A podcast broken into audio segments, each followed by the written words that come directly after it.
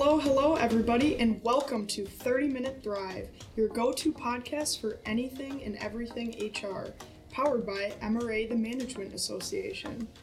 Looking to stay on top of the ever changing world of HR? MRA has got you covered. We'll be the first to tell you what's hot and what's not. I'm your host, Sophie Boler, and we are so glad you're here. Now it's time to thrive. Hello, everybody. I'm joined with Jim Morgan today. He's our Vice President of Workforce Strategies here at MRA. All over the Midwest, employers and human resource professionals are really grappling with attracting, developing, and retaining talent. And Jim has been working on that issue for 30 years. He helps employers understand the demographics that are driving their troubles and provides solutions for talent acquisitions based on best practices. So thanks for joining me today on the show, Jim. I'm excited to talk to you. It's my pleasure to be back with the MRA Nation. Oh, of course. But as we dive in, is this really something new? What what is this problem? It is different because, you know, I think people who have been around for a while have seen shortages in the workforce before. They've had a difficult time hiring people. But I would argue in the past, those have been more economically challenging times. We didn't have the right mix of people. This time around, it's demographic. And by that, I mean there's just not enough people flat out. And as we go through the next 20 minutes or so, I'll sort of lay out what happened there. But um, this one is different. And I think employers maybe didn't see it coming or they knew it was coming but didn't really think about what the ramifications of it would be. And now it's here and they're pretty severe. And what caused this situation? There's a lot of things at play, um, and the upper Midwest is different. You know, most of our members are in Wisconsin, Illinois, Minnesota, and Iowa. The upper Midwest is actually a lot like the Northeast, and we're the ones that have a lot of things working against us. Um, first of all, we're aging out relatively quickly, uh, meaning we've got a lot of old people in our four states, and they're sticking around. And just as one example, uh, in Wisconsin between 2010 and 2040, so that's just a 30 year period, we're going to more than double the amount of people over the age of 65, going from about a little over a million to over 2 million. And you think, okay, well, is that a big deal? Well, yeah, that's a big deal because that's a lot of people to take care of. Um, that's a lot of health care. We're going to have to figure out a lot of things, and those are a lot of people on fixed income. So those folks are pretty much out of the out of the workforce now. We have decreasing fertility rates, and you know, not to get personal with everybody, but you know, quite frankly, you need about 2.1 children for every female in order just to hang even. And the United States hasn't hit that number in 49 of the last 50 years. So basically, we've got more people dying than we do kids being born. And so as a result, we're losing there. So now we're getting older. Um, we're not having enough uh, children. Then you look at, okay, well, what about migration? Where can we get people from? And we have a little bit of international migration, but not nearly enough. And domestic migration really is winners and losers, that people are moving out of the Midwest and to the Southwest or to the Southeast, and we're not winning um, in that battle either. Then you look at, okay, well, what's causing some of that? And this is all a very long answer to mm-hmm. your question, but it's really trying to help people understand you know what just happened. So if you look at the upper Midwest, um, this is not a destination for people. You know, kids in South Carolina or Texas aren't thinking, boy, I want to move to Minnesota. I want to move to Wisconsin. Because their perception of that is one, it snows 11 months out of the year. Um, you know, it's somewhere near Canada. And I joke about Wisconsin because every single time that there's a football game in January, some guy who weighs 400 pounds takes his shirt off, puts a cheese wedge on his head, and you know people look at that and say, "Yeah, that's where I want to go." So we've got all of these things working against us, and then lastly, um, there's a diversity question because the Upper Midwest is not a real diverse area. You know, Wisconsin is close to 80 some percent Caucasian. It's similar in Minnesota. It's even more so in Iowa. And one of the maps I have when I'm doing this presentation is to say in what year did that state match the United States in terms of diversity? What does that mean? Well, Wisconsin looks like the US did in 1974. Iowa looks like the US in 1930. So if I'm a person of color and I'm trying to decide where I want to go, I'm not real sure that going to 1930 would probably be my destination. So all of these things are in play in a way that they've never really been before, and that's what gets us to okay, what caused it? We have about six or seven things working against us, um, especially in the Upper Midwest and the Northeast, and so that's that's what's gotten us into what we've got right now. Mm-hmm. And I know when you give these presentations, you usually have slides that come with them and maps, and it's um, easier to look at visually. But can you try to describe what the movement in the U.S. looks like? Okay, I'll try to do this one simpler because I don't have pictures. Yeah. Uh, that's a good point because, like I said, when you can see six or seven maps that say, okay, wow, this is all coming together, I see what's happening. The migration is actually a little bit easier. You could basically take a, an arrow in Maine and draw it down to Calif- the lower part of California. That's basically the movement um, that people are leaving the northeast and the north, and they're moving to the south and the southwest. And that's sort of the that's the migration pattern. And then you also have the immigration issue that you've got more people coming in from the south. Obviously, if, if we had a great invasion from Canada, that would certainly help us in Minnesota and Wisconsin. Um, but that's not happening right now. And one of the things that we still haven't figured out in the United States is a, a common sense immigration policy that says we need people. So how do we figure out a logical way to bring them in? And I'm not sure we're going to figure that out in, in my lifetime, Mm-hmm. uh, but we're going to have to pretty soon because we're just not going to have the folks. So it's really a, it's basically a northeast to southwest with a little bit of band on either side of that arrow. Mm-hmm. So when you say that, who's really winning and who's losing? The big winners right now are Texas. Um, they were a net about plus 310,000 um, in 2021. And that's, you know, they've got Austin and they've got uh, Dallas and they've got Houston.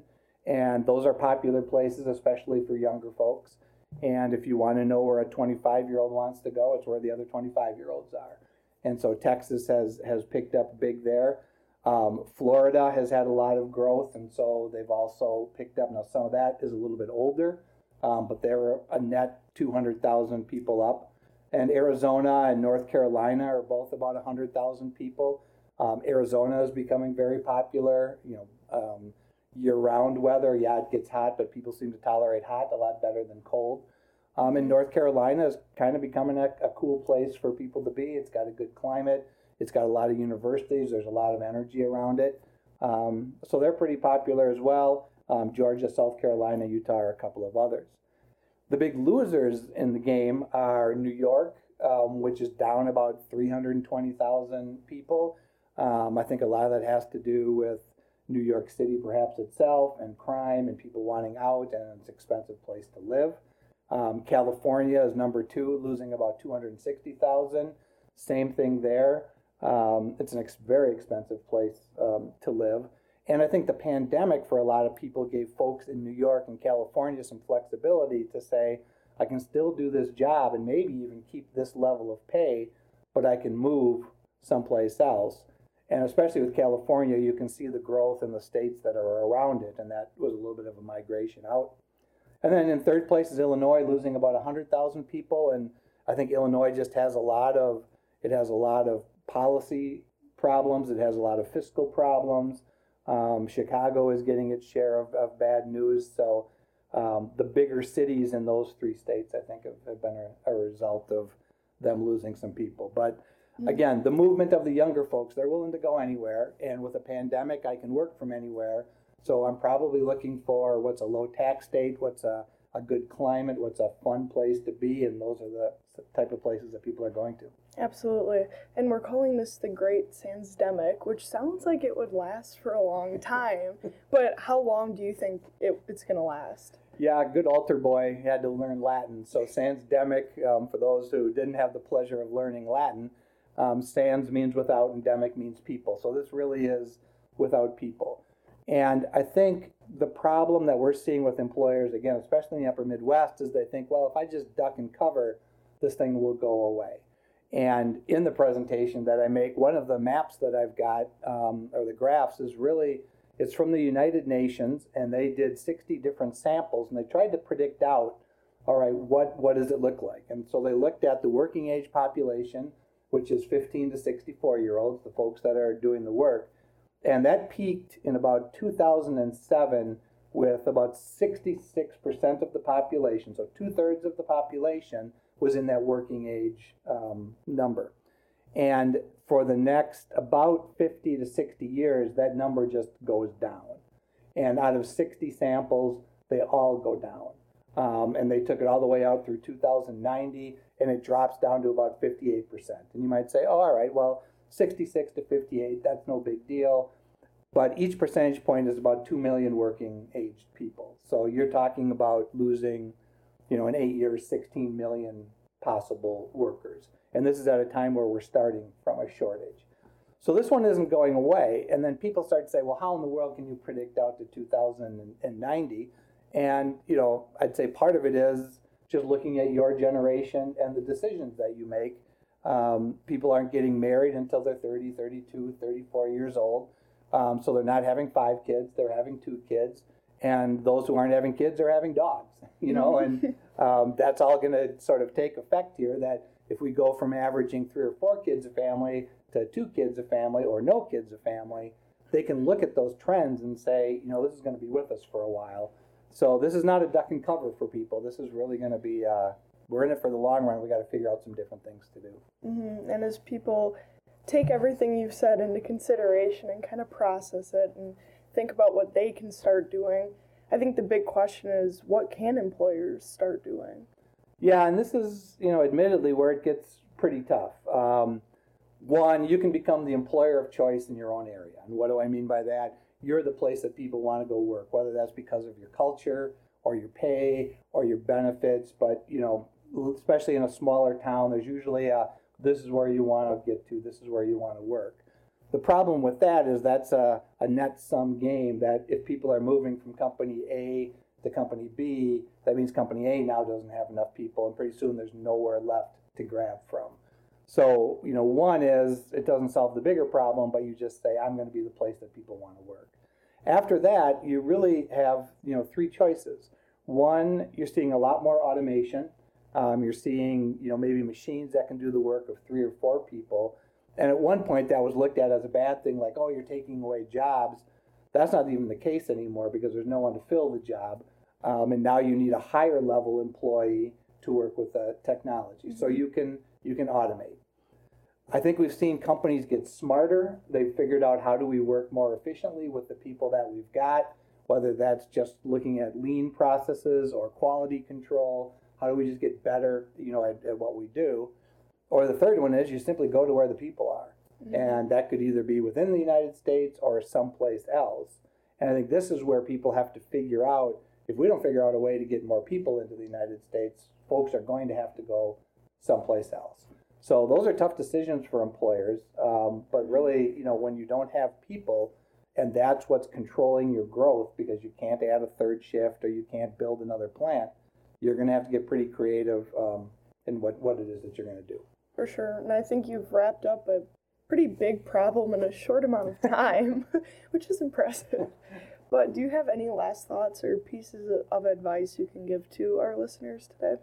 You know, I usually leave folks when I do have the slides, and it's even more impressive. Oh yeah. um, but you know, to say there are short-term and long-term things that people can start doing right now. You know, short-term, they get all of their employees helping them look for folks. They're paying um, spot bonuses. They're trying to become that employer of choice. They're trying to do all those things that I got to grab all of the people that I can possibly get. Um, the longer-term one and I think the companies that are doing quite well right now are the ones who figured this out early and said, we're going to start having internships. We're going to start doing co op programs. We're going to start doing youth apprenticeships. And I know you and, and Courtney talked a little bit about the internship program.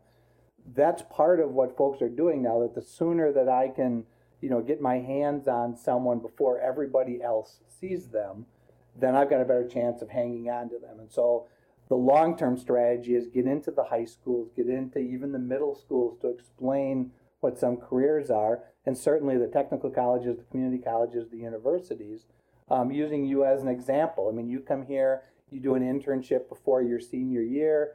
You like us, we like you. We figure out how to take care of you in the next nine months and stay in touch with you. And if you're going into your senior year and you already know, hey, I've got a job, mm-hmm. that takes a lot of pressure off your senior year. It prevents you from looking other places. Um, and then we end up with a really good employee because we had the chance to see you work for three months and bring you back.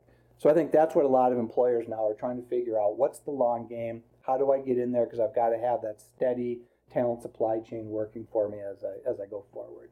Absolutely. So I think that's the biggest strategy is you got to be the first one to the people. Mm-hmm. And then to your point, for me, knowing that I had a job before senior year, and then I could kind of tell my friends like, "Hey, I already have a full time role like set," and then makes them kind of interested, and you know the process just goes on and on. Yeah, and it makes a difference, and and you can see the companies that are doing a lot of that. You know, where if they have thirty or thirty-five or forty interns, and all those people are going back. Right. You know, those are usually companies that have 50, 75, 100 openings. So they're like, oh, you know, and hey, here's the person that you talked to. Tell them you know me. I worked there this summer. Mhm. Those are all ways for employers to just sort of get the word out there for free. um, Exactly. and let younger people know about what they've got to offer. Yep, exactly. Well, Jim, thank you so much for joining us today and really making um, the Great Sansdemic apparent to employers and advice on how to help with this issue. But um, we've added Jim's LinkedIn profile to the show notes below, so make sure to connect with him and send him a message if you'd like to continue this conversation. Otherwise, we'll be continuing this conversation next episode when we dive into generational differences with Jim. So, thank you again for joining us. My um, pleasure. And we'll see you next episode. All right, I'll be there. And that wraps up our content for this episode. Be sure to reference the show notes where you can sign up to connect for more podcast updates. Check out other MRA episodes on your favorite podcast platform. And as always, make sure to follow MRA's 30 Minute Thrive so you don't miss out. Thanks for tuning in, and we'll see you next Wednesday to carry on the HR conversation.